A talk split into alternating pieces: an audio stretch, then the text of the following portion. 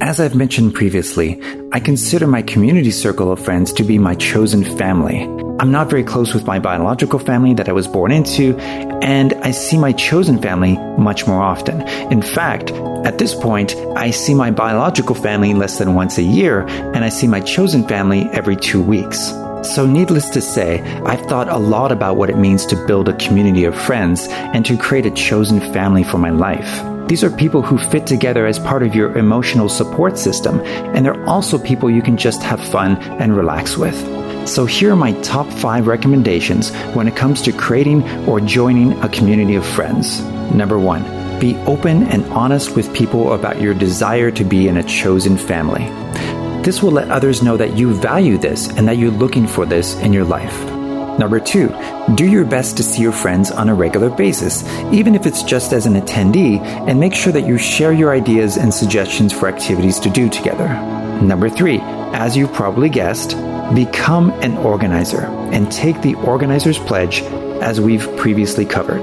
Number four, when organizing social gatherings, avoid inviting tag alongs. A tag along is a term used in the context of social gatherings, and it is someone who was invited by a friend of yours, often their romantic partner, and even though they are barely interested in attending, they show up anyways.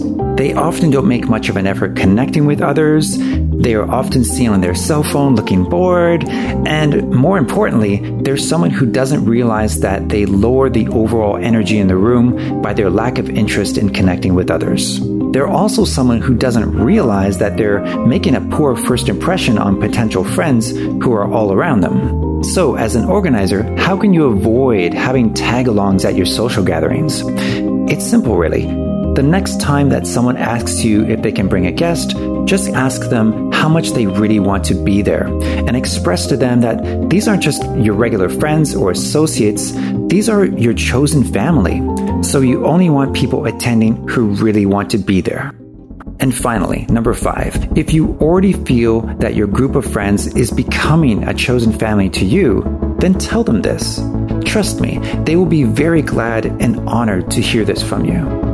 Your homework for this section is to think about the idea of a chosen family for your life and to take a look at your three circles of friends worksheet to think about which of your friends would be a good fit for that. In the next section, we'll be covering how to deepen your friendships. So see you in the next section.